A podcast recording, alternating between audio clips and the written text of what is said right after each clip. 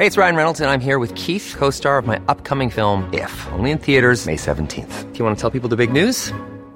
All right, I'll do. Sign up now and you'll get unlimited for $15 a month in six months of Paramount Plus Essential Plan on us. Mintmobile.com slash switch. Upfront payment of $45 equivalent to $15 per month. Unlimited over 40 gigabytes per month. Face lower speeds. Videos at 480p. Active Mint customers by 531.24 get six months of Paramount Plus Essential Plan. Auto renews after six months. Offer ends May 31st, 2024. Separate Paramount Plus registration required. Terms and conditions apply if rated PG. Many of us have those stubborn pounds that seem impossible to lose, no matter how good we eat or how hard we work out. My solution is PlushCare. PlushCare is a leading telehealth provider with doctors who are there for you day and night to partner with you in your weight loss journey. They can prescribe FDA-approved weight loss medications like Wegovy and Zepbound for those who qualify. Plus, they accept most insurance plans. To get started, visit plushcare.com slash weight loss. That's plushcare.com slash weight loss. The Michael Reade Show podcast. Tune in weekdays from 9 on LMFM. To contact us, email now michael at lmfm.ie. Monday morning, the 25th of March. Good morning with much debate and discussion from now till 11am. This is Michael Reade on LMFM. The United Kingdom was scheduled to leave uh, the European Union this Friday following a request to Europe for an extension last week. Prime Minister Theresa May will hope to confirm when Brexit will take place and how it might happen in the coming weeks. The earliest possible date now is April 12th. That could move to the 22nd of May or to a date in nine months from now, possibly 21 months. It is possible that the stalemate will result in the UK remaining remaining indefinitely, but nobody is ruling out the possibility of it crashing out accidentally either. Mrs May meets her cabinet today and she might want to know why some of her ministers spent the weekend playing down a coup as media speculated over her leadership and if there is a bid to oust her. And if uh, the verdict on performance comes in the papers, uh, Mrs May will have much room for thought reading the front page of The Sun today. The Sun has dedicated dedicated all of its front page to an editorial. The headline is Time's Up, Theresa, Checkmate over Brexit.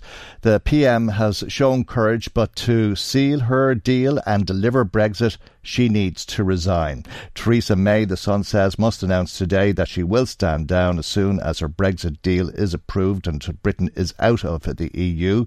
The Sun says this with regret, having supported her since before she became Prime Minister, but she has lost the backing of much of the country and now her party. Let's talk about this with Sean Defoe, our political correspondent. Good morning, Sean, and uh, thanks uh, for joining us. Uh, Mrs. May, obviously under a lot of pressure now. Yeah, well, as you summed up there, it's all really nice and simple here now. the situation that we've landed in after last week, but she is under a good bit of pressure. At the weekend, she retreated to to Chequers, to her country prime minister retreat, but had I suppose, a barrage of people from there telling her that she needed to go, and the thinking behind it, you know, there's two strands of thinking in terms of how she goes. One, the one he outlined there is the Sun that she has lost the confidence of the people, and that once she gets this deal over the line, she should go. But the other is that among some Brexiteers, the Jacob Rees-Moggs and the Boris Johnsons of the world, their support for this deal may be contingent on it. So there seems to be a thinking that if Theresa May outlines, right, if you support my deal, I'm going to go in May or I'm going to go in June, if she sets out that timeline, then they will get behind her and support it and allow a true Brexiteer, if you like, to take over for the rest of the trade talks that they would have control of that part of it. But of course, there's all sorts of dangers even if doing that. So if she's guaranteed that, yeah, I can get that over the line, first of all, she loses her prime ministership, and it will have mm-hmm. only been around Brexit. I think most people have accepted that's all it will ever be. Whether she has or not is another thing because it is effectively the end of her political career. But also, as soon and we saw this with Enda Kenny, as soon as you say you're going to go, you're a bit of a lame duck leader, and we've seen it with Taoiseach in the past where they have said it, and after that, everyone's just focusing on right. Well, when are you going, and who's taking over? So it would probably chip away at her power base even more as she's now going into what again mm. are another key few weeks for Brexit. Well, I, imagine she'll survive this week anyway, will she? Because uh, it is a, an important week and uh, there's some important votes uh, going to the House of Commons today. They're to vote uh, on whether they will vote on a series of votes, uh, the indicative votes, uh, which would put forward about six different options, including Mrs May's deal, and MPs would vote on which which of them they thought was the most popular. Yeah, votes about votes is what we're we're seeing now. So they're having an emergency cabinet meeting over in the UK this morning. We might get a little bit more detail about what actually is going to happen this week after that. But this is an idea that's been around for quite a while, and you would wonder, given the stalemate in the UK, why it hasn't been done before. It would seem to make common sense that they will put all the different ways forward. So that would be accepting this deal, having no deal, having a second referendum, having a Norway style deal, uh, staying in the single market, all these various different permutations or looking for a long extension, kicking it out to next year maybe, and all the MPs would vote on that and then they would try to see if there is support for any particular one of them, if there is a clear way forward that lots of MPs get around. Now, of course, the fear is that there isn't, and that even after these indicative votes, the waters will still be muddied because none of them will have a very clear majority. But it looks now as though we could well see that this week. There's amendments down uh, to put that forward, and we might see those votes on Wednesday evening by the looks of the current timetable. Uh, sandwiched in between two votes on Mrs May's deal, uh, that's uh, assuming uh, that uh, the House doesn't vote in favour of her, her deal on Tuesday. They'll vote again, most likely, on Thursday on the same deal. That'll be, what, the fourth time?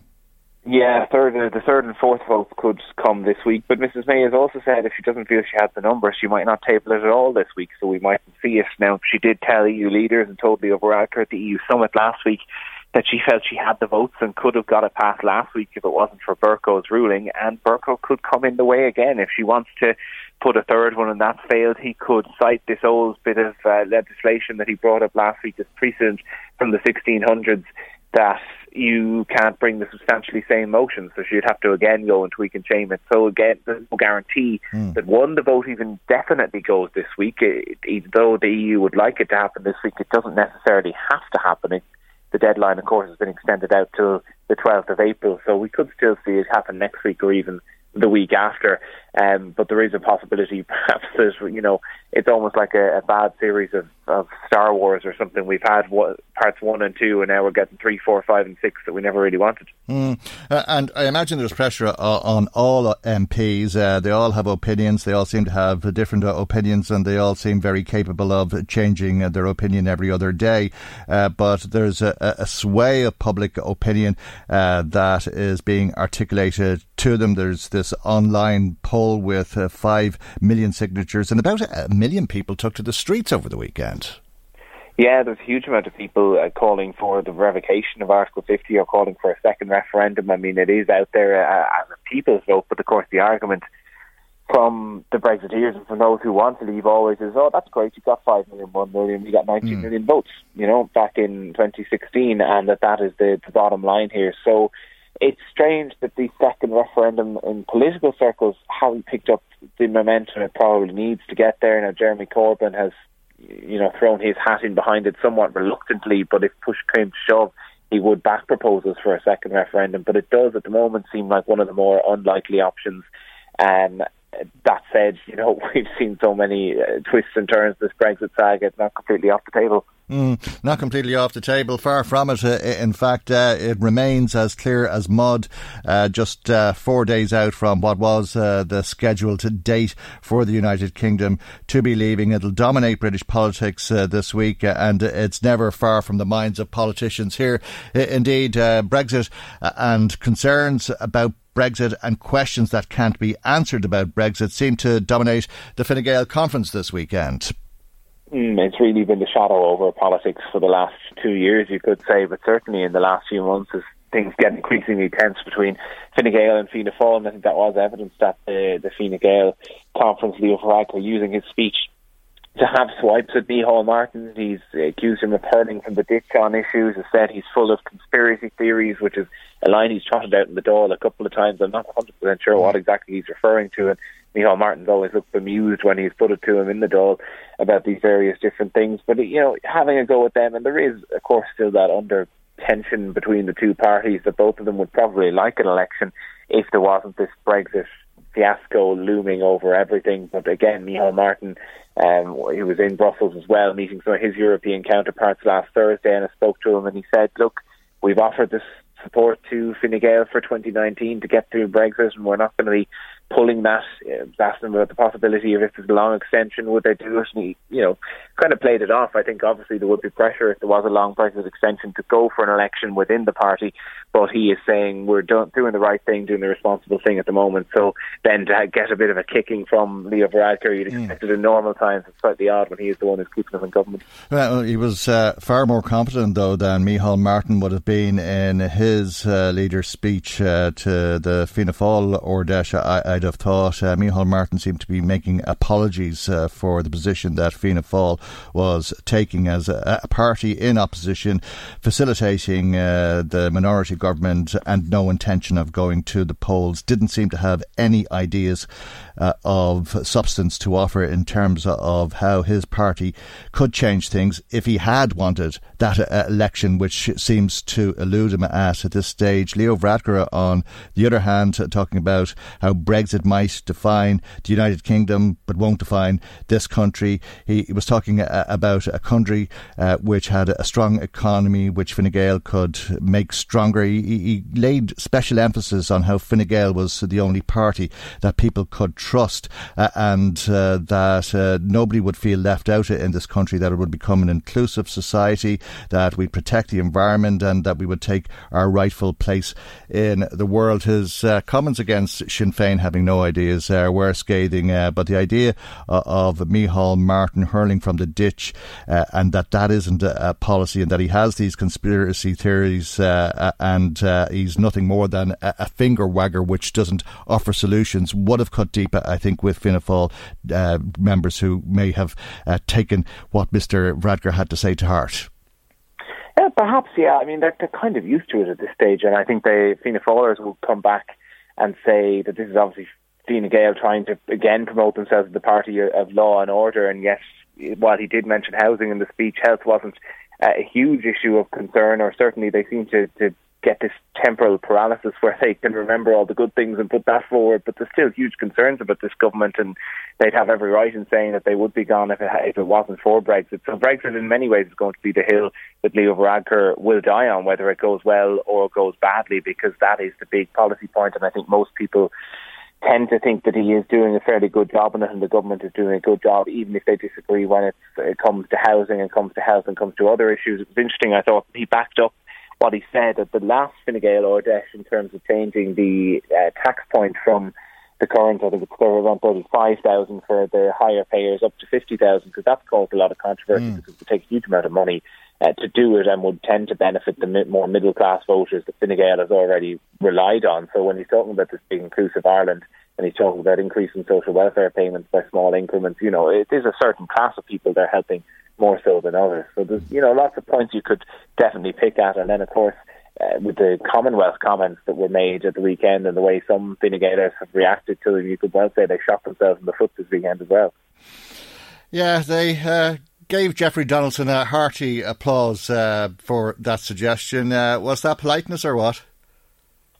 I think a certain amount of it was in that he was wrapping up his overall points at the same time. So there's always going to be a bit of it, but there was a bit of enthusiasm for it, and we've seen even since then a couple of Fine Frankie Feighan and um, and Neale Richmond, the senators, coming out and saying, "Yeah, you know what? It's not a bad idea. I think maybe we should look at returning to the Commonwealth," which I think for most people will be utterly bizarre. You know, it's it's kind of a strange time for these old things like the Commonwealth and the uh, given that Alan Partridge coming out through Black and Tans has been resurfaced as well in the last couple of days, it's almost like a bit of a time war to be talking about all these things again. But certainly a very strange comment. Now, the Taoiseach and the Taoiseach both said, look, it's not Fine Gael policy, we're not looking at it right now, mm. um, but it is the view of some party members, and some of them gave support.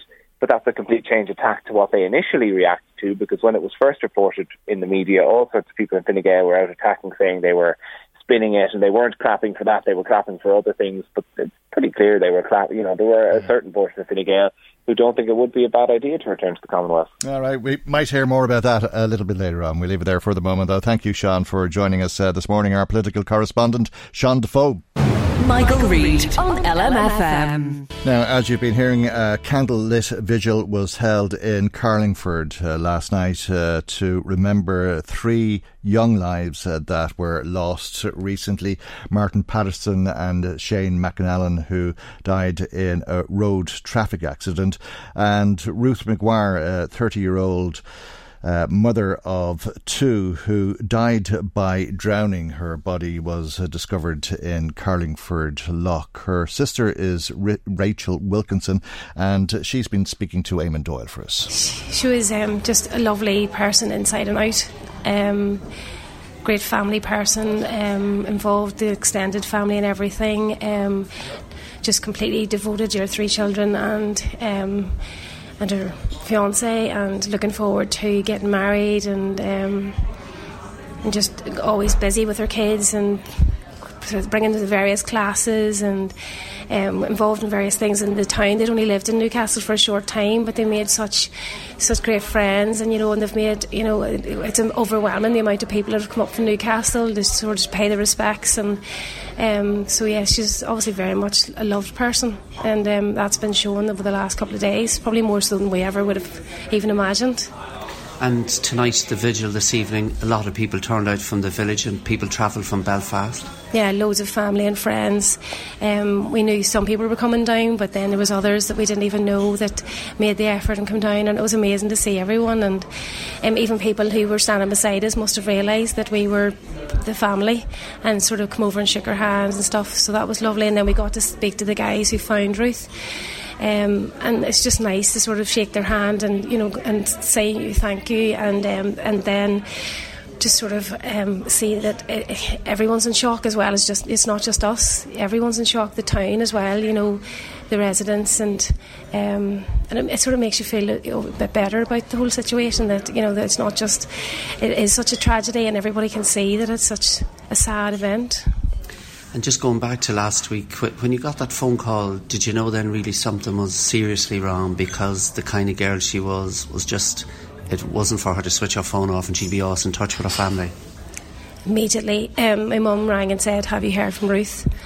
And I said, No. And she said, Well, no one's heard from her since 12 o'clock last night. This was lunchtime the next day, so I knew that something was drastically wrong. If she if her phone was dead, she'd have got, she'd have borrowed someone else's. If she'd, um, if she needed to go into even a, the, the, the garden or whatever, anybody should have asked someone could she use their phone to contact home. She'd have used some means to let people know she was okay and to check on the children. So the fact that she hadn't, we knew that there was something wrong. Tonight, I know you spoke to Councillor Keelan uh, as regards a barrier for up around the pier. Uh, what had he to say to you? Well, they, everyone seems to be in agreement that it's a good idea, especially given that there are so many young ones that come to this town. Um, it, it's just we just don't want this to happen to another family. We don't want another family to go through the heartache and even so much as you know the days of waiting to find out. And you know, I was hoping she wasn't in the lock, but um, it could have been worse that we never got her back. So I just think that a barrier there would be if it's closed at night time so that no young ones can you know walk down and um, it just it makes sense and you know even so much as I've got a small child, three, who's as light as a feather, you know, gush of wind, and he's in the water. So it's not just so much as that it's just for the, you know, these young ones coming down that are having a few too many. It's it's for everyone. Mm and the family, extended family going forward now, our children, you know, how are they coping? Um, the oldest, Ruth's oldest, is 10. Um, the eldest, he's lovely and he's, he's, he's just a, very quiet little boy and he doesn't really talk about his feelings very much, so we were a wee bit worried about him. But he seems to have, he's shown his emotion, but I think it's because he's seen the adults show their emotion. Um, and the other two are quite young, so I think they're just not really fully understanding. Um, you know, we've got a really tight family. We're really strong and very supportive family, and we have a great relationship with their father, who's an amazing dad. Um, so uh, I think I think you know, we'll, we'll have bad days, but in general, we'll be, we'll, we'll hopefully be okay. We'll have to be. We'll, we'll do it for Ruth. Rachel Wilkinson remembering uh, her sister Ruth. McGuire. Uh, Rachel was uh, speaking to Eamon Doyle for us in Carlingford uh, last night, and uh, Ruth McGuire's body was uh, discovered in Carlingford Lough over the St Patrick's weekend. Now, an investigation is continuing into a house fire in County Meath, which uh, claimed the life of a woman in her 40s. let's hear a little bit more about this. Local Fine Gael councillor Sharon Tolan is on the line. this is a part of Bettystown. I'm sure that a, a lot of of people are familiar with uh, Castlemartin Avenue at 20 to 10 in the morning. Uh, this uh, certainly would have come as a, a, shock, if ever.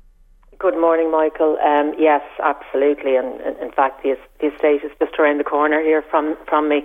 Um, just first of all, in, in, relation to that report, it's quite difficult listening to, to that report in Carlingford and and my condolences to the family of, of, of Ruth McGuire. Um, shocking, shocking incident. But yes, uh, Saturday morning, um, a shocking, shocking incident here, and uh, another tragic loss of, of life. Um, and my, my thoughts and, and prayers are with the lady's family, friends, and, and, and neighbours there in, in Castlemartin. Um, you know, this, the news of this is still coming as a shock to many people, even this morning here in Bettystown um, as they, they go about their, their daily business and, and meet people and at the schoolyard and, and in the shops. People are, are just hearing the news, so it is uh, still a massive shock um, and a tragic loss of life Saturday morning. Uh, I'm sure people uh, were shocked, uh, as I think most people are when you hear of an incident like this, but when you realise uh, that it's a neighbour and you know the play- person involved, it's all the more shocking. As you say, people are hearing about it at uh, the school gates uh, this morning. What what have people been saying to you? Uh, just, just, just uh, that they're shocked and, and, and, and, looking for answers, really. But uh, there is an ongoing investigation, and um, you know, uh, I'm sure we we will get further news on that. But um, you know, that's that's the question that people are asking: how how can this happen? Um, on a Saturday morning in a, in a busy family housing estate. And um, yeah, it's just lots of questions, I suppose, but no answers as yet at the moment, Michael. Um, so just a shocking tragedy. Okay, we've no idea how the fire started or anything no. like that. No, nothing, nothing as yet, nothing from the Gardaí yet. The, the, the, investigation is ongoing. Okay, thank you indeed uh, for joining us uh, this morning, Fine Gael councillor Sharon Tolan. Now let's take a, a look at uh, the front page of uh, the Irish uh, Daily Star today. Please free me. ISIS bride begs Leo to rescue her and son from Syrian hellhole. This is uh, Lisa Smith, who is described as an ISIS bride begging yesterday to be rescued from her Syrian hellhole prison and brought home to Ireland. Trevor Quinn reports uh, that clutching her toddler son, the fo- former Irish soldier from Dundalk, County Louth, revealed she is desperate to escape the camp in war torn Baghouz. Uh, she was speaking to a CNN journalist, and the 37 year old said, I think people should realise uh, that uh, all the people here are not terrorists. I want to go home. Smith, dressed from head to toe in a niqab with only her eyes visible during the TV interview, is seen cradling her two year old boy. Asked if she was aware she could possibly be prosecuted or end up in jail, Mrs. Smith said, I know they'd strip me of my passport and I wouldn't travel and I'd be watched, kind of, but prisons I don't know. I'm already in prison. Trevor Quinn also reports uh, that over the weekend it emerged top level meetings have taken place between the Defence Forces and the Department of Foreign Affairs to draw up a plan to bring Mrs. Smith home. Let's hear a little bit of what Lisa Smith had to say to CNN. She was speaking to reporter Jomana Karadsheh. I think that people should just uh, realise that all the people here are not terrorists. This woman declined to give us her name, but she's been identified by Irish media as Muslim convert Lisa Smith, a former member of the Irish military. She says she came to Syria an ISIS bride. Now she's a widow, left alone with a two year old daughter. I want to go home. But you might be prosecuted if you go home. You might end up in jail. Are you ready for that? Well, I know they'd strip me off my passport and stuff, and I wouldn't travel and I'd be watched, kind of. But prisons, I don't know. You know, I'm already in prison. Already in prison, local Dundalk native Lisa Smith uh, speaking to Jomana Karadsheh of CNN. Michael, Reade on LMFM. Fianna Fáil's uh, reaction uh, to the idea of index linking future increases uh, for pension has been so strong uh, that it makes for the front page of uh, the Irish Independent today. Future pension increases to be capped under Fine Gael plans. Uh, the idea is that pensions would increase in line with the consumer price index. Let's talk about this with Peter Kavanagh, who's head of communications and public affairs with Active Retirement. Ireland. Fianna Fáil's reaction comes because of comments Regina Doherty, the Minister for Social Protection, made at uh, the Fine Gael conference over the weekend. But this isn't the first time the Minister has indicated that this is a route that she's looking at. No, and to be fair, it is something that has been pushed for by the NGO sector. I think the thing that's missing in the conversation is when, when Active Retirement Ireland and other uh, charities and NGOs that represent older people, when we pushed for index linking the pension, it was in line with an international best practice model called the triple lock, where it would go up by the higher of either five euros, the consumer price index, or the growth in average earnings. So then you have a guaranteed minimum uh, increase of a fiver every year, uh, but that could be higher if the cost of living goes up. That's the thing that charities have been calling for. Fine Gael announcing that they'll link it to inflation and inflation only is uh, it's not what's been demanded, and I'm not surprised at the reaction. However, Fianna Fáil are going the exact opposite way, and what they want to do is they want to have it back in the gift of politicians. What we really want to do is we want to see a future income security for older people, where the, where you know we don't have to lobby and beg uh, politicians every single year and then a fiver comes in, but it doesn't come in until this week, so it's not really a fiver. It works out at three euros.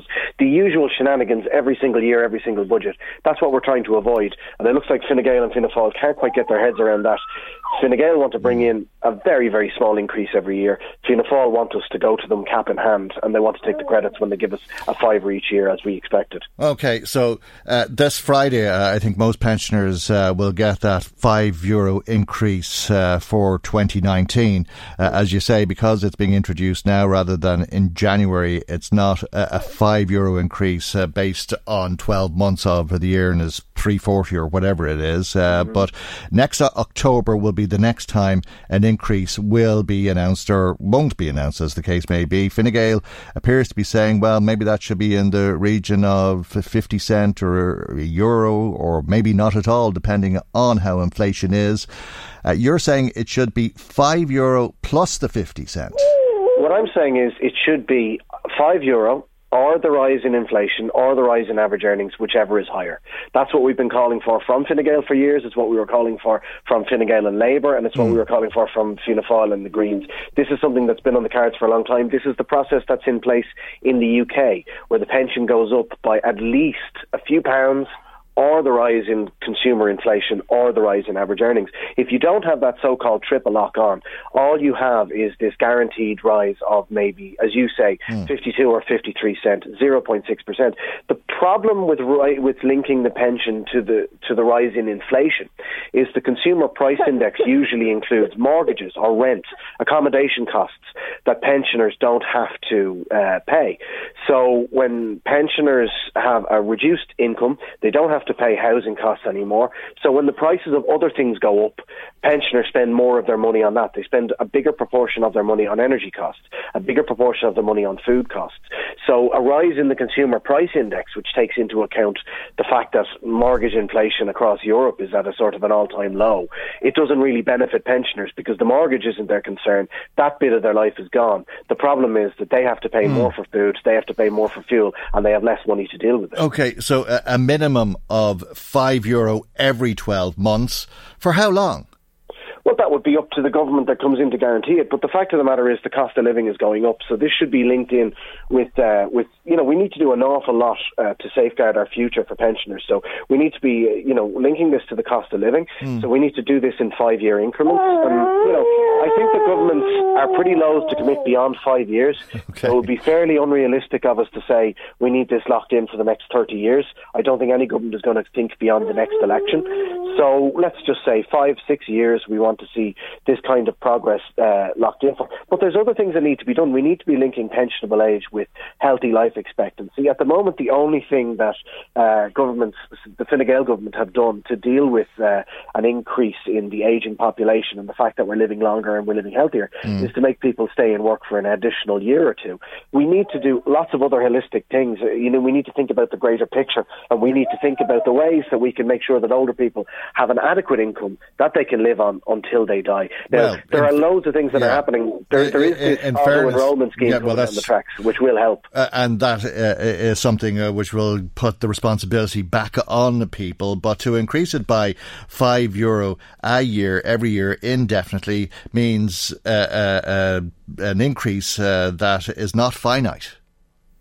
Well, I mean, we, like I said, we would ask for commitments per term of Dáil. You know what I mean? Mm. We need to be looking at this. You know, we're talking about a five euro now. I wouldn't be asking for a five euro rise every year indefinitely because the time is going to come when a fiver is worthless.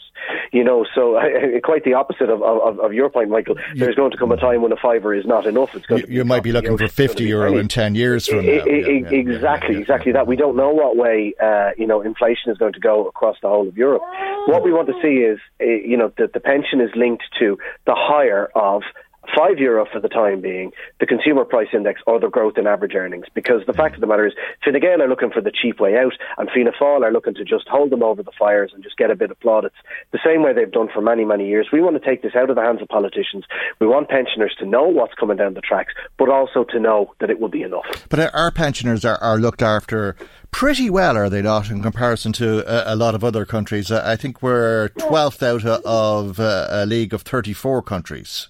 Yeah, which is which is something I suppose I don't know if I'd be proud of being 12th out of 34. I'd like us to be the best in pure dollar terms, as they say. We give the most money to pensioners of any uh, of any country in Europe, and we have, of course, a world leader in the free travel system. And those things are brilliant, and we should seek to maintain that. That's not that's not to say we should rest on our laurels. We should get better. One of the problems we have is the cost of living for pensioners is extremely high compared to other countries. Fuel costs are huge, food costs are huge. It's very very difficult for people, particularly people who live alone to to uh, to pay for heating their house or feeding themselves. Because you know it's very very difficult to buy food for one and it costs the same amount to heat a house for one as it does for two and yet your income is halved with the exception of a small living alone allowance.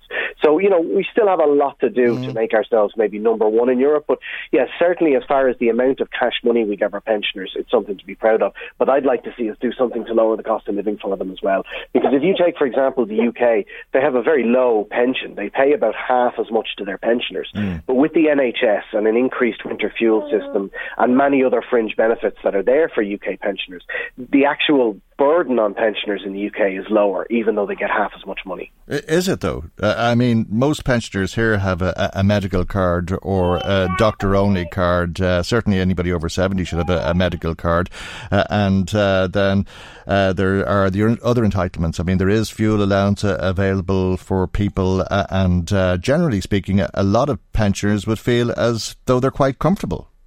Well, I mean, the pensioners I speak to remember being a little bit more comfortable. You know, the, you say that all over 70s should have the medical card. That is, of course, in, uh, linked to income. And there was a time when all over 70s had the medical card regardless, but that was taken off them in uh, in in 20 uh, ooh, 2009. I'm losing track mm. of myself there. The budget in late 2008. Um, so 10 years ago, that was That's a very high threshold, isn't it? It's well, t- to be honest with you, the problem is that it takes into account savings and it takes into account uh, other forms of wealth as well. We we find it quite problematic. The issue with the threshold, no matter where you set it, is it's going to affect a small amount of people who are just barely above it and are kind of suffering because of that. I was speaking to one woman yesterday who won't avail of the government's rent a room scheme because the income that would come in, a thousand euros a month that would come in, would move her over the threshold and she'd lose her medical card. So there's little bits and pieces there. Certainly, we do look after our pensioners fairly well compared to some European countries. But I'm adamant that it absolutely could be better, and there are certain things we should be doing, like, for example, linking the pension increases to a triple lock, including index linking, but not limited to just raising it by 50 cents a year. Uh, and you were saying uh, as well, Peter, uh, that there's a bit of political point scoring going on on both sides. Uh, perhaps that's not a, a, bad thing until you get a commitment, uh, if there is ever to be a commitment uh, from a, a, party in government to the type of measures that you're suggesting today, because undoubtedly it will, as Fianna Fáil seems to be suggesting, become an election issue. Well, one thing Fine Gael and Fianna Fáil both know is that older people vote, and they vote in huge numbers. Um, they have the highest turnout traditionally, and that uh, that has been borne out in recent elections, recent even referendums. The turnout numbers for the over 65s uh, are huge. So they know that this is going to be an election issue because you know, older people are not as tied to the traditional parties as they used to be, and certainly we've seen older people move their votes from Fine Gael to Fianna Fáil and vice versa over the last couple of years as a response to the global financial crisis and maybe the poor management that Fianna Fáil had, and perhaps their opinion of Fine Gael's performance in government to date. So we wouldn't be surprised to see this being a political football. What we want to be sure is that both parties are promising the right thing that pensioners actually want. As I said at the top of the piece, uh, Fine Gael are promising an increase that can be guaranteed, that can be counted on in the future, and that's good. We want that but we it's not enough. Fifty cent is not enough. It needs to be hmm. enough to keep people happy and healthy. Mm. Fianna Fáil are promising a fiver a year, but we're going to have to go cap in hand and ask Willie O'Dea for it, and then we're going to have to say thank you very much, Mr O'Dea, afterwards. That's not what we want either. We want to remove this political football, give some security for people, and I know that this will be kicked around until the next election, mm. whenever that is. It could be soon, it could be next year. We really don't have a clue. This will be a hot topic because older people are going to vote. We just want to make sure that the commitments that come on the doors when the election is called are the right ones. Okay, Peter, we'll leave it there for the moment. Uh, it sounds like you've uh, your hands pretty full there at the moment. Uh, yeah, I've got my son in my arms. Well, so thanks very much for your patience. Well, thank you indeed uh, for your time, your patience, and indeed your son for his time and his patience as well this morning. That's uh, Peter Kavanagh, who's head of communications and public affairs with Active Retirement Ireland. Michael, Reade on LMFM. Now let's find out what you've been saying to us. Marie Kearns uh, joins us with some of uh, the calls and text messages that have come to us this morning. Good morning to you, Marie. Good morning, Michael. Some people not happy with Leo Varadkar. Martin is one of them. He's a Fianna Fáil supporter and he says, How much more is Fianna Fáil going to take from Fine Gael? Micheál Martin needs to show leadership and pull out of the confidence and supply agreement. He is making a laughing stock of us all.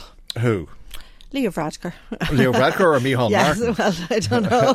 See, I hear that a different way. I, I, I'm not sure I hear that comment the way you hear it at all. I think he's giving out about Micheál Martin, and he's giving out that Micheál Martin is making a laughing stock out of Fianna Fáil and allowing a situation yes, you're whereby right. a political opponent, namely the Taoiseach, can talk about him as being a finger wagging tut tutter.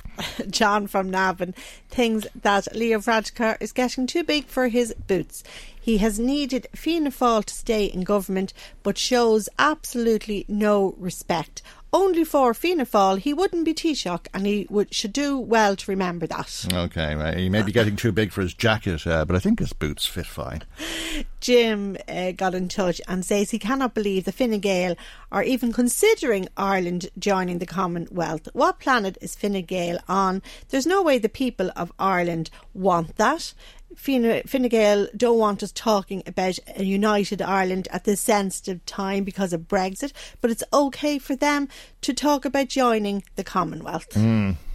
Uh, Matthew and Drogheda. Rejoining. Rejoining. Rejoining, yeah. yeah Matthew and Drogheda mm. says that uh, Fine Gael would join the Commonwealth in a heartbeat. They are pro British. They are a pro British party, and the weekend just proves that. Okay, well, I, am not sure that everybody in Fine Gael would uh, agree with that. We'll ask Fergus O'Dowd. He'll be speaking to us in a, a, short while for his thoughts on the whole thing. Declan, on the other hand, he doesn't know why there's been such a backlash over the talk of joining the Commonwealth, or as you put it, rejoining.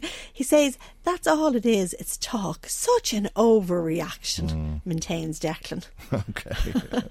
Seamus mm. uh, from Dundalk just It's a bit like going to a DUP conference, though, and everybody in the DUP applauding at the idea of a united Ireland and saying it's just talk. And I don't know, I did mm. watch that audio because there was such a, a, Twitter controversy over whether they applauded his mm. comments on, on rejoining the Commonwealth or whether it was the end of the speech. Mm. And I'm not so sure which it was, to be honest. When I was lo- I looked at mm. it a few times, uh, it was hard to make out, but they did clap their hands. They oh, yeah. can't argue against that. Mm, yeah. And as, as Sean Defoe said at the top of the programme, subsequently, you know, you have had people come out and say mm. maybe it's not a bad idea. Uh, Seamus from Dundalk is in touch over Brexit, and he says there were reports over the weekend of a heave against Theresa May. If this happens, he wonders what will that achieve? Will it make any difference to the state of play at the moment? Okay. Seamus wonders. Well. I Get that crystal ball out, Michael. Possibly. Maybe. No, yes.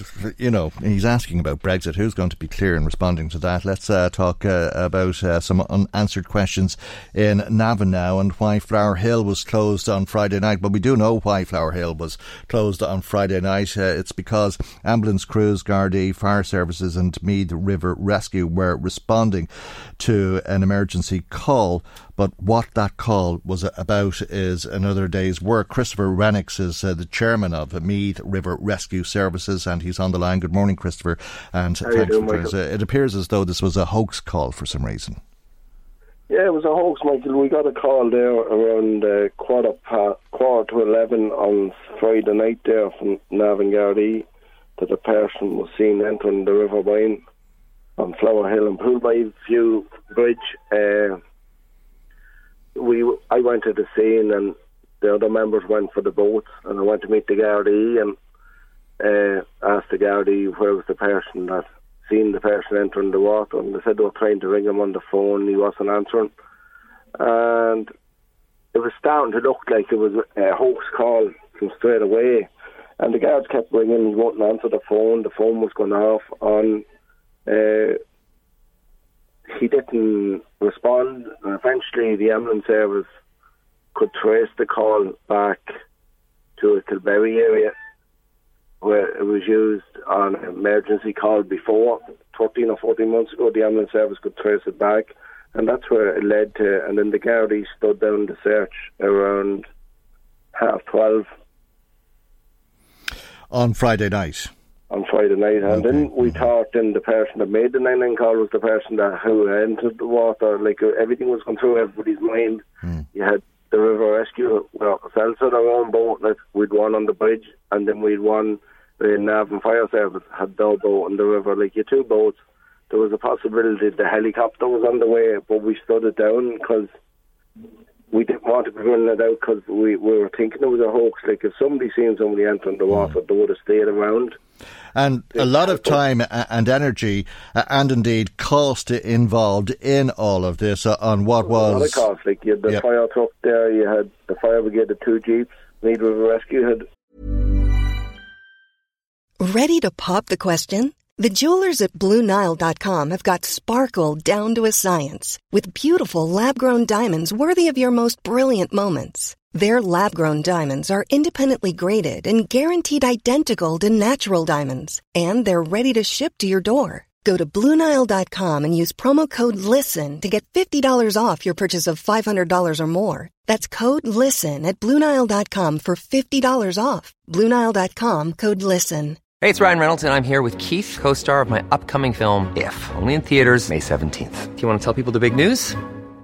All right, I'll do it. Sign up now and you'll get unlimited for $15 a month in six months of Paramount Plus Essential Plan on us. Mintmobile.com slash switch. Upfront payment of $45 equivalent to $15 per month. Unlimited over 40 gigabytes per month. Face lower speeds. Videos at 480p. Active Mint customers by 531.24 get six months of Paramount Plus Essential Plan. Auto renews after six months. Offer ends May 31st, 2024. Separate Paramount Plus registration required. Terms and conditions apply if rated PG. There's never been a faster or easier way to start your weight loss journey than with PlushCare PlushCare accepts most insurance plans and gives you online access to board-certified physicians who can prescribe FDA-approved weight loss medications like Wegovy and Zepbound for those who qualify. Take charge of your health and speak with a board-certified physician about a weight loss plan that's right for you. Get started today at plushcare.com slash weight loss. That's plushcare.com slash weight loss. plushcare.com slash weight loss. Two vehicles, seven members, seven members. The fire service had all hmm. their crew down. You had two ambulances, you had three guards cars. And you had all this here, and the, with the traffic closed on the hill too, like, Yeah. and you had a lot of people looking on what was going on. Like, you had some loved ones thinking, was was dark? Somebody in the water? Like, it was getting a bit messy there for a while there, Michael. Uh, a, a lot of people discommoded because of uh, the traffic disruptions, uh, as you say. But I, I think Yeah. I, I think the big concern uh, with uh, incidents like this is if the emergency services are actually needed elsewhere.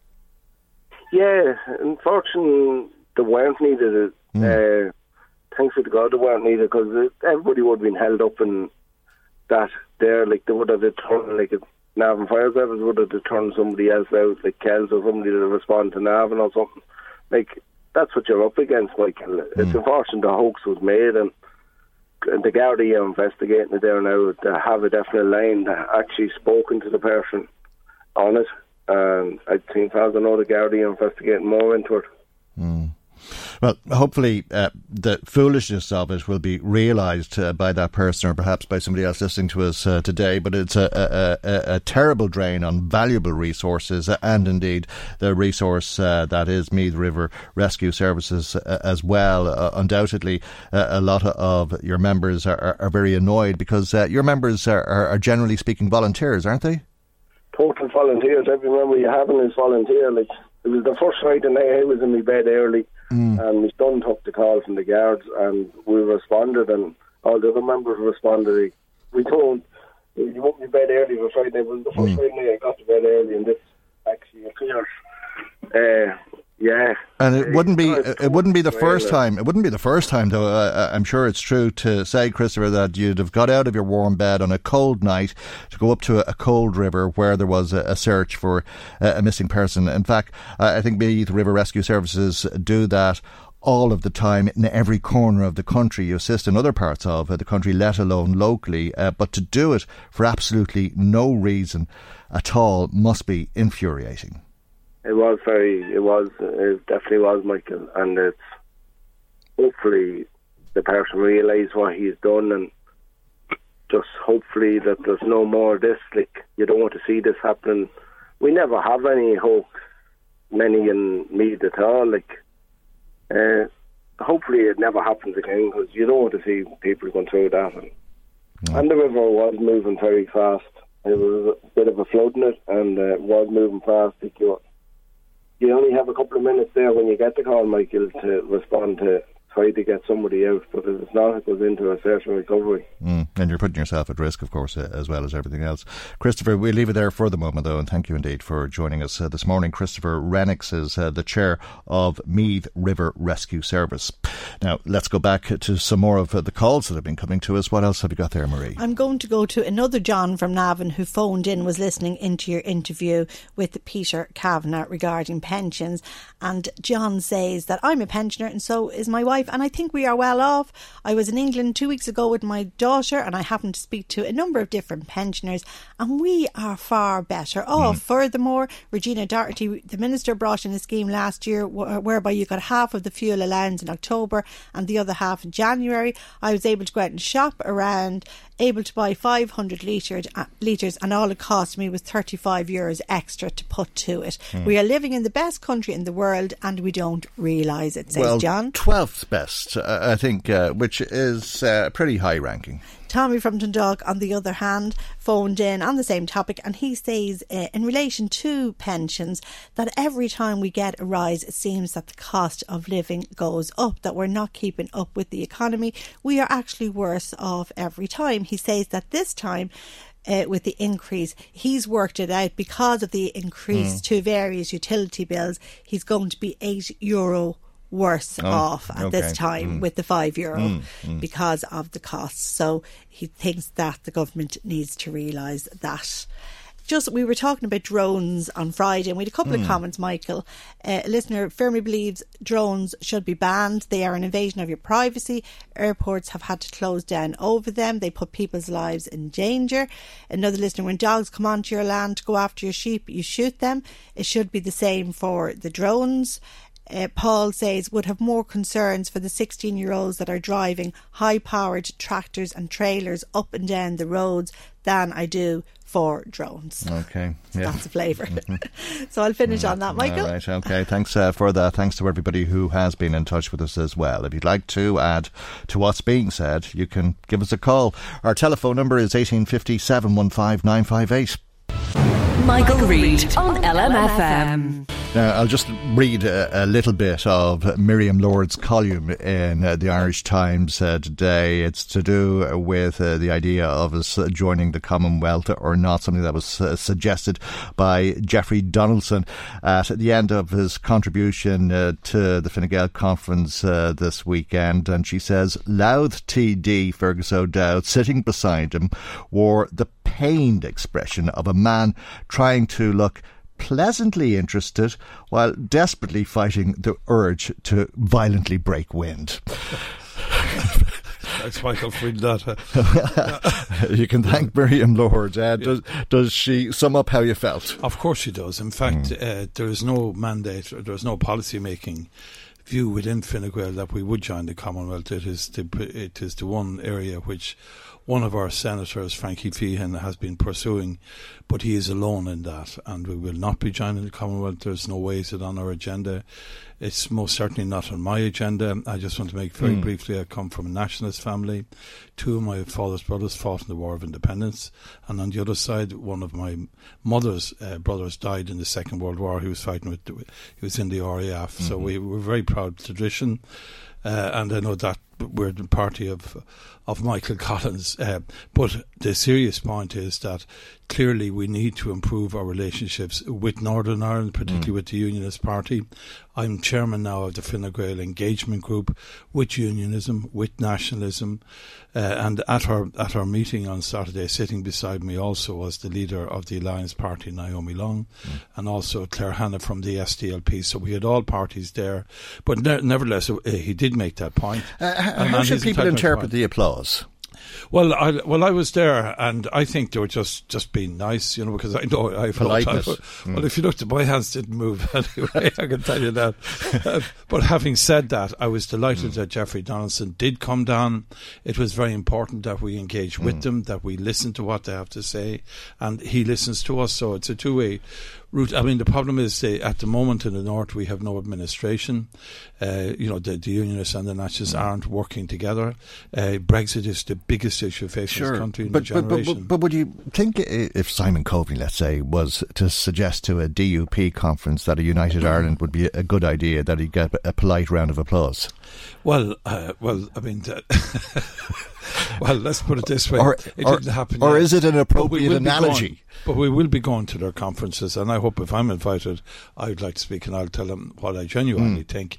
I think Well, but honest. would you get a round of applause? Pardon? I mean, you wouldn't Well, get a round. Well, I, think I you'd don't get know the few, answer I think you, I- you get a few things thrown well, at what you. I would well, what I would like to think is that is that nationalists have to listen to unionists, Hmm. and uh, uh, we've had over three thousand three hundred people lost their lives in the campaign of violence in the north. Um, I think something like you know there's at least 82 little children died, which there's no, we don't know exactly, Mm. you know, like I met with the uh, Families for Justice who represent everybody, particularly nationalist people who are, who are victims of, of assassinations of, of family members who had absolutely no no, were not involved in the IRA uh, and are still, in some cases, 30, 40 years later, trying to clear their family's name, their good name. So we're very conscious of that, and I'm very conscious of, of, of you know, of all of that. And my job, which, uh, which I'm along with Jim D'Arcy, who, whom you know, is to make sure that we reach out to all the parties, all the communities in the north, and that's our real task. And um, but clearly, you know, obviously engage in what we want is uh, an island. Obviously, that works well economically, mm. politically. I believe in the United Ireland, uh, but and I, you're I, doing that uh, on behalf of Fine Gael, Jim am, D'Arcy, course, a, but, a but, former but, senator. But, himself, yeah, yeah, but mm. but I do accept and acknowledge that if there mm. if there is to be a future arrangement, it will have to be, in my view, you know, the unionists will have to be in government, I mm. presume, on this island if we ever reach a consensus. And obviously, there will have to be devolved powers, but that's that's uh, that's a long way away. Okay. We mm. got to get the people up there who are elected, working and talking to each other. All right, and we'll talk about Northern Ireland and sure. Northern Ireland in the context of uh, Brexit and indeed sure, uh, the Fine Gael conference uh, a little bit more uh, in a moment. But can we talk about John Delaney of and course, the. FAI? This is front page news now. It is, yes, Mr. Delaney yeah. has stepped down uh, as uh, chief executive and become executive vice president. and there's a, a, lot of questions people are, are, looking for answers to. It's like as if I'm wearing a, a brown coat today and tomorrow I'm wearing a different one, a white one, but I still have all the agendas in my pocket and I still have all the accountability for when I was wearing the other coat. So it doesn't. It, it, there are serious questions to answer. Uh, last December. Uh, Deputy Catherine Murphy, an independent member of Dáil, asked before all of this happened that we would bring in the FAI. I'm chairman of the Transport Sport mm. Committee, mm. and you will be speaking to them today. Yes. Oh yes, of course. And and uh, they were to come in, and three times they changed the date. Uh, so the date we fixed on was the 10th of April. Um, uh, but it, could happen earlier if we have an audit that they've done on governance. But our role is to investigate governance, uh, you know, uh, and clearly the person to answer all of those questions who is in charge of governance is Mr. Delaney. But it will not be a witch hunt. It will be fair. It will be frank. It will be robust. But, uh, you know, mm. that's the context. So when John Delaney is in front of you today, what questions have you to put to him? Yeah, well, it won't actually be today. It'll be, it, it, uh, we're trying to arrange, it could be Wednesday, uh, sorry, excuse me. The 10th is the date we've agreed. It might be earlier. Might uh, but just, no, sorry, Michael, I didn't make that clear. The other thing we're doing so to, to be helpful is that the money that they get from the Irish government is 2.7 million a year. Mm. It goes through Sports Ireland. That's John Treacy. So I was speaking to John Treacy on on Saturday morning before all of this other new news blew up, and uh, we've asked him to come in before our committee. So he will tell us because they give them the money on behalf of us, the taxpayer, what rules are in place, what procedures are in place. Have they ever asked him about you know, the pay and all those issues. Accommodation. Yes, and were they even told about many of these mm. things, which appears that they may not have been. So that would set the, the facts on the table. Were you surprised us. to hear that they were paying three thousand? I couldn't believe it, but, but uh, from reading the paper this mm. morning, mm. uh, while it's unusual, I believe in business, it's it, it, it, it's not that it never happened before, but to me, if I was getting three hundred eighty thousand a year, you know, I think I think mm. I think I'd, I'd, be paying my own. I'd say Donald Trump would be looking at that endlessly, wouldn't he? he probably would. Mm. But I think, in fairness, it's not a witch hunt of Delaney, and it can't be. And uh, but all the questions will be asked fairly, robustly, frankly, and obviously you know, we want the answers, mm. um, but clearly they'll have he'll have to give his explanation. and I suppose you can't blame John Delaney if he has unbelievably good terms and conditions. Uh, but the question is, how does he have them, and is he approving these terms and conditions for himself? Yeah, but one of the big questions is, you know, what other expenses does he have? Mm. You know, how is see these are all what we call governance issues. It's how the governor or meet all these points, and that's why Sports Ireland will tell us what they have asked. Have they done due diligence on all of these things? Because uh, we want the money. Obviously, the government money is aimed mm. at young people, uh, you know, at, at, young children, and mm. getting more people involved in their local clubs. I'm getting letters from people uh, all over the country at the moment, emails, you know, fellas um, and families and who watch uh, the sport mm. regularly mm. who go to pay. They're the, they're the guys who pay their way into the matches, yeah. support the League of Ireland, mm. uh, and and you know they don't want to be on the sideline of this. They're very clear that they want change, mm. and obviously and they want better facilities. They, want they, better want, facilities. they, they have a long yes, yeah. wish yeah. list, uh, but there's uh, no wanting at uh, the top level. Abs- absolutely, and I, I used to work as you know teach across the road Mm. here, and we had Gary Kelly, we, we had Nicky Colgan, we had Mm. Ian Harte in that school in St Oliver's, and it was like it, to see those guys do so well in their sport, Mm. and And they did well, but the they Irish did team extremely well. They, they did And well. The, the, the uh, Irish yeah. team hasn't done well for years, has yeah, it? but, did, but I mean, on, on the wall in St Oliver's were for their one of- photographs, sure. were their names. But for one of the and, highest uh, paid and that's what every child, um, that's what every child, every every student, uh, you know, wants to be Mm. on their Irish team. But for know, one of the highest paid want to be on the executives in the country, I mean, you do have to ask what's the money for But- but this the national question, team and, isn't and succeeding. government, the other thing we have to ask about is is the way is the way they're going to build up the organisation, what strategies they have, you know, to get the Gary Kellys and the Ian Mm. Hartes out of all the other schools and young people in our country, uh, and, and the Nicky Colgans. That's what it's all about. It's all about Mm. making it better, you know, that people can aspire to be the very best or to be the best they can be, and and all of those people. Um, and I mentioned Dave Colgan, Lord of Mercy, in the past because people that knew him, he gave his whole life to soccer in this town, his whole life, and uh, uh, he dedicated his life, and people knew that, and that's what you're dealing with here. You're dealing with people's total family and personal commitment that it must be, you know, it must be fruitful, and they want to see whatever money is going in there getting to the places it needs to be on the ground or through the grassroots. Better facilities, better campuses, Mm. better, better, better success nationally and internationally. So, why is that not happening?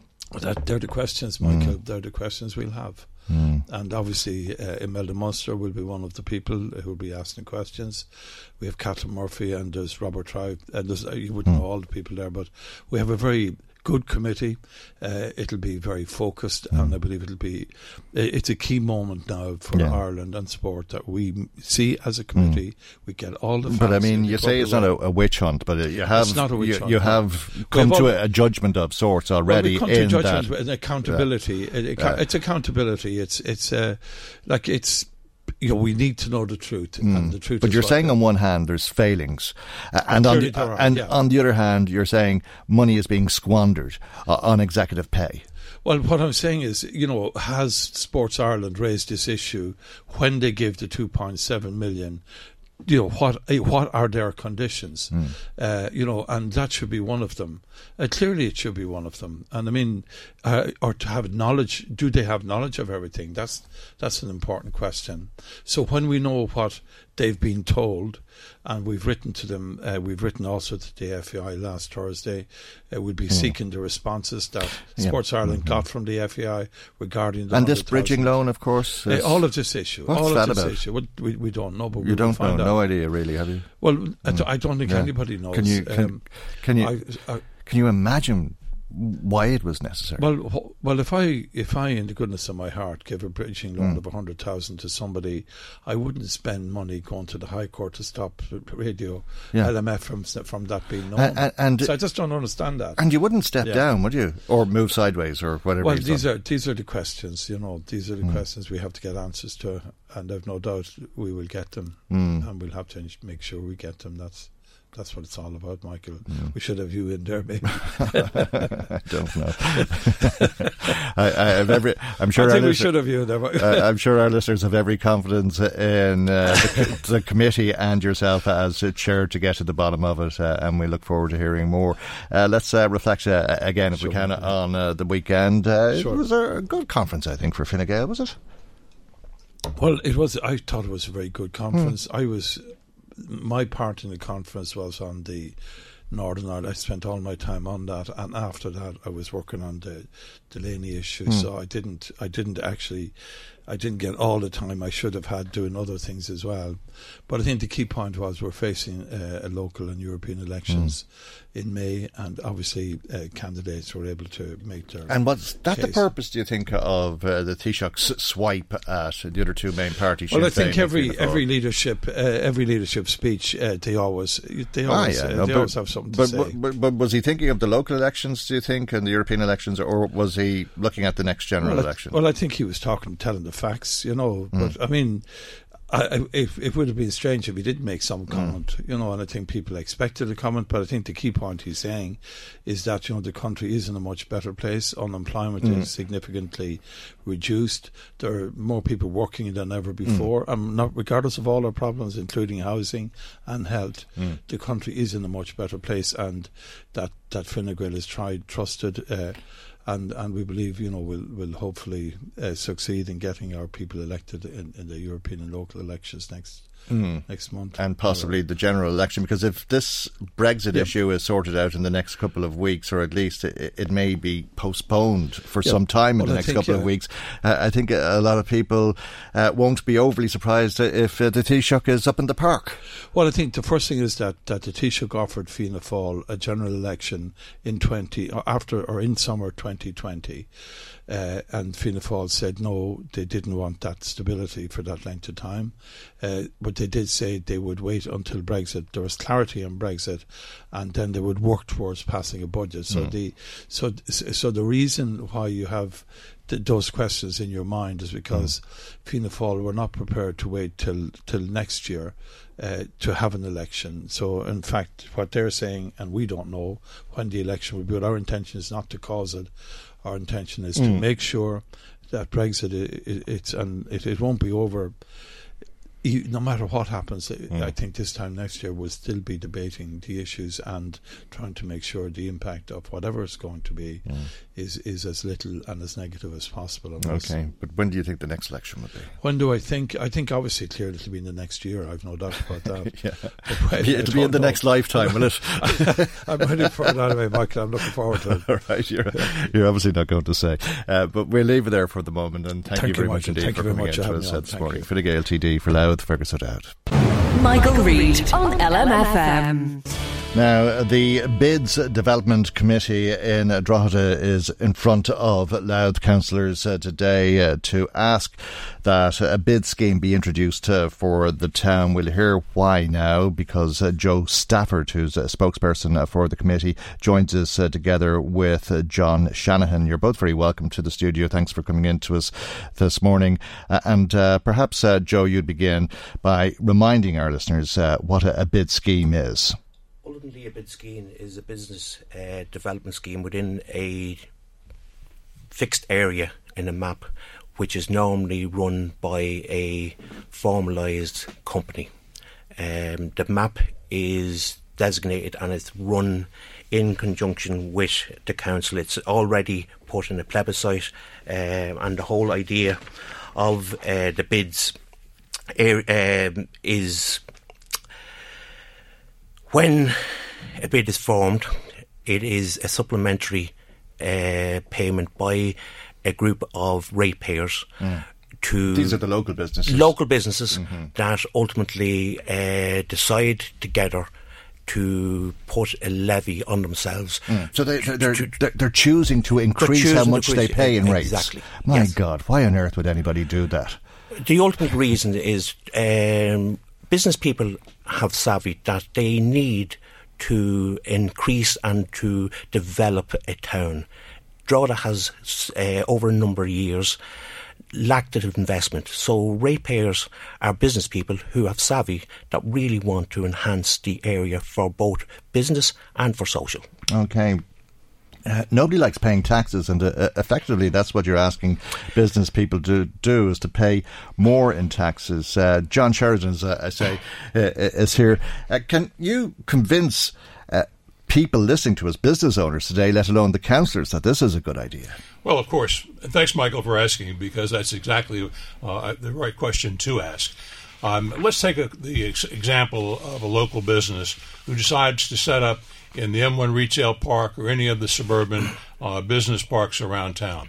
Uh, when they do that, they avail of a whole range of services that they pay for every month in their rents. They avail of parking, they avail of, of cleaning, they avail of security, they avail of lighting, mm. they avail of, avail of joint marketing efforts. That's what their rates things. are for, yeah? No, no, no, no. Mm-hmm. That's mm-hmm. not what their rates are okay. for. They're paying mm. rent to the to the business park owner, and all of those things are included in their rents, and then they pay rates, of course, along with it. Mm. But why do they pay the, the, a higher rent than say they might on a per square footage basis? basis on West Street. They pay that they pay that higher rent for all of the things that that local traders on on West Street, on Shop Street, and all the rest of them in the main in the downtown area don't get, mm. and they don't get it because there's no local association to do any of those things.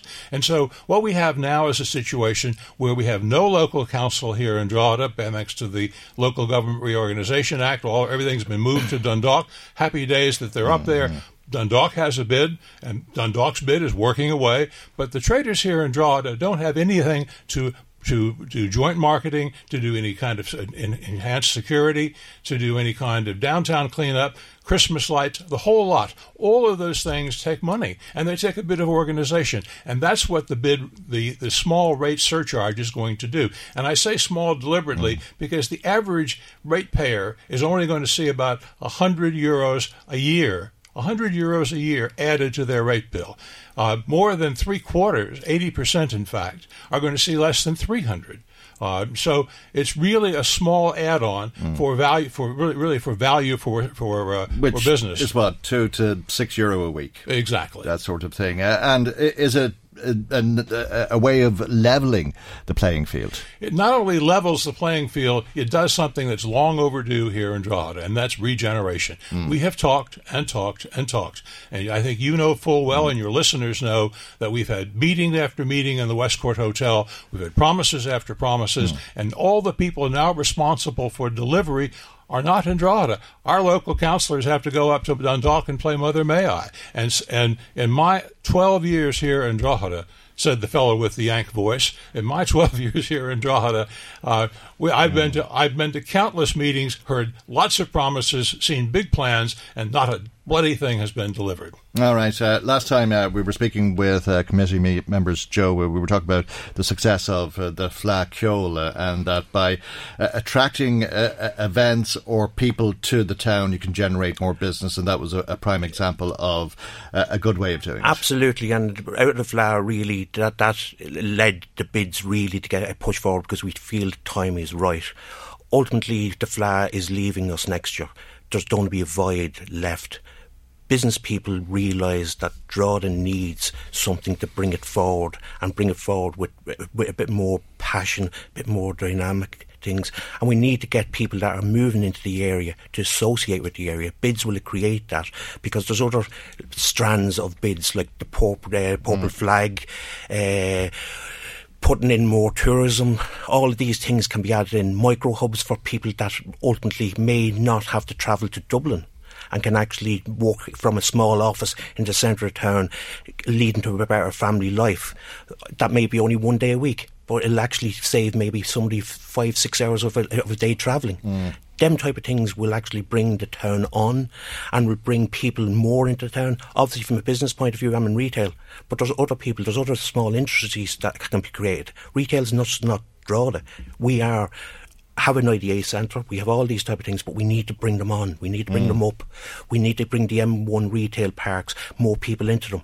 It's not just the centre of town that's suffering. It's actually Draw that's suffering. And the actual Love Draw, the logo, which the bids committee have decided mm. as the icon to use, it's very, very powerful because the love has been gone out of Drogheda. We now need to bring love into Drogheda. Mm. And together, again, as a ratepayer, I have very little power as one voice.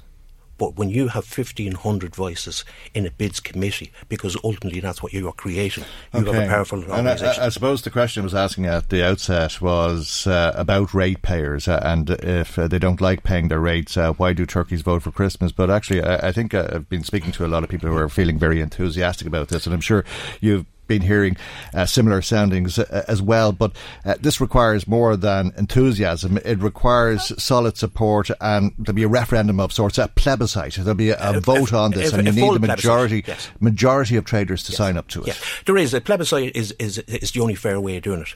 There should be people that actually would be worried about spending money. Everybody's worried about hmm. spending mm. money, but if you see the positivity of it all of a sudden you actually feel you are getting something back. Mm. Like Christmas lights, at the moment, Drogheda uh, has poor Christmas lighting. Mm. The bids. Not everybody contributes to the Christmas. Not everybody, yeah, and, and, unfortunately, that is the mm. problem with it. Yeah. Hmm. But if you actually create the bids system, hmm. everybody is now paying into the pot all of a sudden you can actually structure things. Right. Some people mightn't like this, John, uh, and let's talk a, a, little bit about this because the Christmas lights probably is a, a, good example of how traders in the town contribute to the upkeep of uh, the town, and it tends to be the bigger traders who don't contribute to things like the Christmas lights. Uh, smaller shops uh, and so on are, are, are, paying over for them uh, to be put up and to make the town look better for people to feel like they want to go into town and then end up shopping. And uh, the bigger shops end up benefiting from that anyway. But if a majority of one is it votes in favour of 50% it, 50% plus one. 50% plus one. Uh, if uh, that majority holds up, uh, well, then the bigger shops, everybody will be brought, brought into this, and this levy of 3.5% will be applied to all ratepayers. That's absolutely right, Michael. Uh, it's important that we get the message across about what the value for money looks like. And, and many of your listeners would have traveled, let me just use an example, would have traveled to New York. And the ladies on the ladies on the radio would, would love to tell you about the wonderful time they had shopping at Macy's. Mm. Well, let me tell you something. As a former New York City commissioner and a New York native, I know New York well. And I know what the, I know what uh, many parts of New York looked like before New York started with bids some 20, 25 years ago.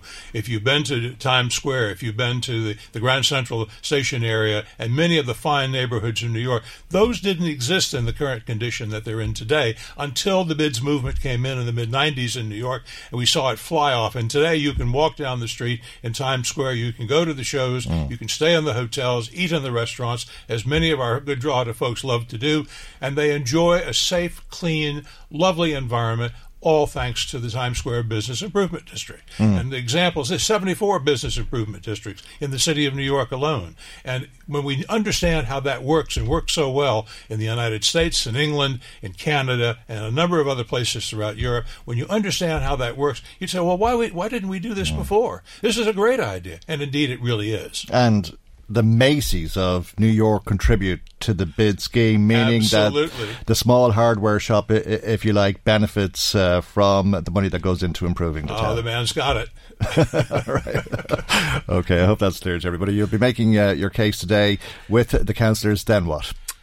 Well, then we begin with the process of the plebiscite. We begin, first of all, talking to all. Is that the, hinging on approval from the councillors? Yes, because right, we okay. have to have the council has to say go. That's okay. The, the, that's the statute. My former. You seem confident that will happen. No, I think I think okay, we have. Yeah. it requires 16 votes, and I think they're uh, they're coming our way. And th- it's just a process of educating the councillors. And you know, happy days. They've got uh, the Dundalk bid to look to. So mm. we this is not a new idea. Mm. Uh, and so now we have to. And people can vote against it if they if wish. They wish, course, sure. Yeah, it's a free, it's a free country, as the man says. Yeah, So this is the rubber stamp the vote. Well, it's not to it's it's, it's to take the council vote mm. and then to move it to the to the to the traders. Mm. To the to the ratepayers, we have to ask permission from the ratepayers to create this organization, and then once we get that permission, we have to set up a company limited by guarantee, mm-hmm. and eighty percent of the board will be drawn from the traders who act, who who vote for it. So when we get people who come in and vote, most 80% of that board mm. is going to be people who are actually going to be serving on the uh, serving as local traders here in the community. Okay, well, I, I know that a, a lot of people have put their personal time into this, uh, and uh, there's a lot of work gone into it. Uh, and thanks for telling us uh, about it. Uh, it's been a, long road, another big step for you today. And thanks, as I say, for coming in to speak. Thanks, delighted to be with you. Joe Stafford and John Shanahan of the Drogheda Bid Development Committee. Michael, Reade on LMFM. Now, there's been a, a slight increase in uh, the value of land uh, nationally. Uh, let's talk uh, about land prices across the country and indeed uh, locally with Anthony Jordan, property editor of the Irish Farmers Journal. Good morning to you, Anthony, and thanks for joining us. I'm sure regular readers of the Journal have been looking at your land price report with great interest. tell us a little bit more, if you would. Yeah, hi Michael. So, so thanks. First of all, thanks for having me on. I suppose, I suppose every year we do the, the land price report in the Farmers Journal, and what what I suppose we aim to do is give a general gist of what's going on in terms of prices and different trends across the country. Um, I suppose this year land prices would have been remarkably steady.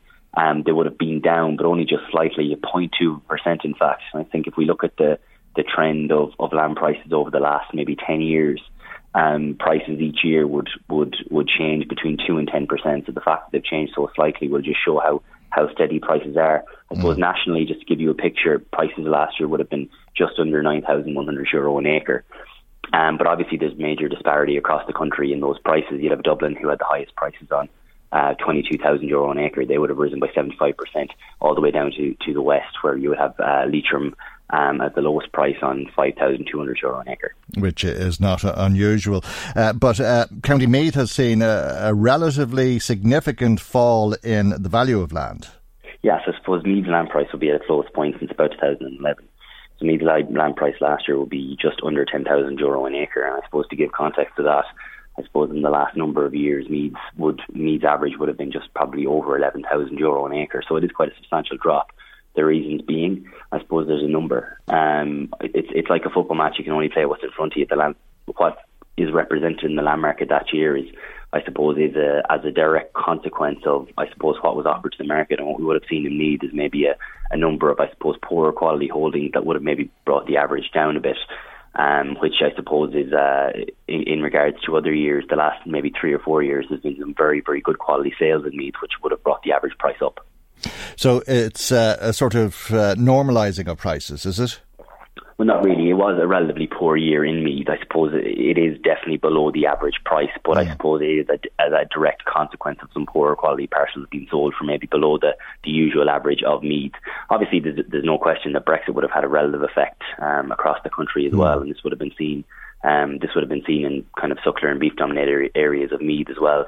Okay, um, but talking about a, a vacuum of uncertainty that's been created across the country through um, the likes of Brexit and through the likes of um, poorer beef prices. Uh, and uh, across uh, this region in particular, uh, I'm sure it's true to say, uh, County Louth uh, certainly not immune to the impact that Brexit might have, but it's a, a, different story in Louth where prices have increased by 4.6% and it is now the third most expensive county in the country to buy land in. Think there's a number of, of factors that con- or a number of traditional um, um, elements that we see in the la- in the Louth land market. Traditionally, Louth they're always in the top three in terms of prices, and traditionally Louth is always the lowest supply in Ireland, um, and that's no different this year. Louth has always been the bottom three to four counties where supply will be at its lowest point, and that's uh, very very similar this year. Um, Louth, I think, only offered um, about o- over 600 acres to the market, we've recorded um, which kind of just shows how tight supply is in the county. And subsequently, um, the elements and the factors and demand and supply would, would suggest that these are why the prices are so high. Also, you've got to take into account that the quality of land in Louth in some parts of Louth is absolutely superb, um, and therefore they would contribute to some really, really strong prices in the county. All right, uh, the prices are obviously asking prices, uh, but not everybody is successful in selling their land. No, no. I mean, look, there there are so many different factors that affect the land market um, across Ireland. I suppose if you go into a, uh, an auctioneer, the first thing they'll ask you is who who's your neighbour. If you've got a neighbour who's interested in your land, it might sell. If you have two, you might get a good price. If you've got three, that would dictate that you might get a very good price. But if you've nobody at all, it mightn't sell. Um, I suppose as well, the fact is that land the land market doesn't obey rational economics all the time. Um, sometimes what people pay for land mightn't be financially justifiable, but they buy it because they might have seen that piece of land come up for sale um, and they might have eyed it up for the last 20 years and they've saved up for it over time. And just because there might be a poor beef price or mm. um, just because Brexit's on the horizon won't want them or mightn't deter them in buying it. They might just want it because it's, it's there for them. But there's loads of different reasons why land won't sell. Expectation is another. If people believe that land market or their their land is should uh, get more than it is getting, um, they might keep it on the market, um, even though it mightn't be, um, it mightn't be, or it might be completely unrealistic. You've other things then, like are people get that get finance. You've got the age demographic of farmers, mm. young farmers in an area. So there's a whole host of for, uh, various reasons why land doesn't doesn't sell in Ireland. Okay, and when people are looking for finance, uh, I gather they're hoping to buy the land in the hope of working the land. But is that always the case, or is land being bought as an investment? Well, there are a number of, I suppose, ways to answer this question. The first one, the first thing is that a lot of the land in Ireland that would be bought, especially by beef farmers, dairy farmers, it might be bought by the, with the proceeds of, of farming money. Sometimes there's a lot of, I mean, of, of the beef farmers that buy land, I'd say about you'd be talking between 80 and 90 percent of them would be part-time farmers that would have off off farm income. Um, that would be supplementing it. Um, I suppose definitely in suckler and beef dominated regions of Ireland across the west, um, 300,000 euro would al- always be seen as a, a, price point where, where it would fall off, where, pri- where, where some land sales would fall off.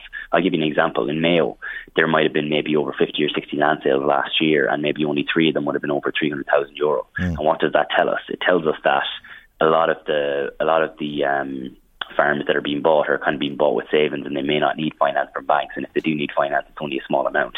So banks are definitely wary of, of, of kind of overstretching when it comes to um, suckler and beef farmers. It's slightly different for dairy because maybe dairy can justify it a bit.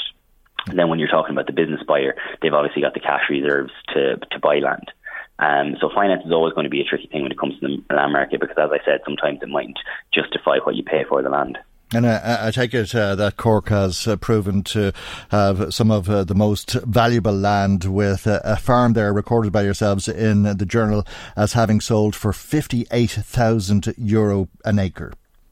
Yeah, I mean, like some parts of North Cork, I mean, they're, they're as I said, if you have two or three farmers that are, are willing to invest in, in a piece of ground, it makes good money. Um, and how much money it makes depends on, I suppose, how far the farmers are willing to go, but also the financial capabilities of the farmer. That particular farm um, was bought by a company in the west of Ireland, um, and that was that that had two or three really really strong bidders involved. But the parts of North Cork around Bandon, around Fermoy, I mean, they have seen some really really strong prices um, because you've got dairy farmers there who are really, really keen to buy it. And obviously, if it's good quality land, people really dig their heels in and go for it, um, especially, as I said, if there's a fin- financial muscle. But then you've got other little hot spots in Ireland that are doing very, very well, the likes of North Wexford. Um, you've some really top quality tillage ground there that will, will really sell well. You've parts of Louth, you've parts of Kildare. Um, there are parts of Dublin as well, but I mean, Dublin has been dominated by the speculator this year. Um, they've had their highest prices in the county since 2014. Um, so, like you know, they, that's that's. Uh, I mean that, that they've really taken off this year, the, the Dublin land market. Okay, interesting stuff. Anthony, thank you very much indeed uh, for joining us uh, this morning. Anthony Thanks, Jordan, Michael. property editor of the Irish Farmers Journal, brings our programme to its conclusion today. God willing, we'll see you for our next programme tomorrow morning at 9am right here on LMFM. Good morning. Bye bye. The Michael Reade Show podcast. Tune in weekdays from 9 on LMFM. To contact us, email now michael at lmfm.ie.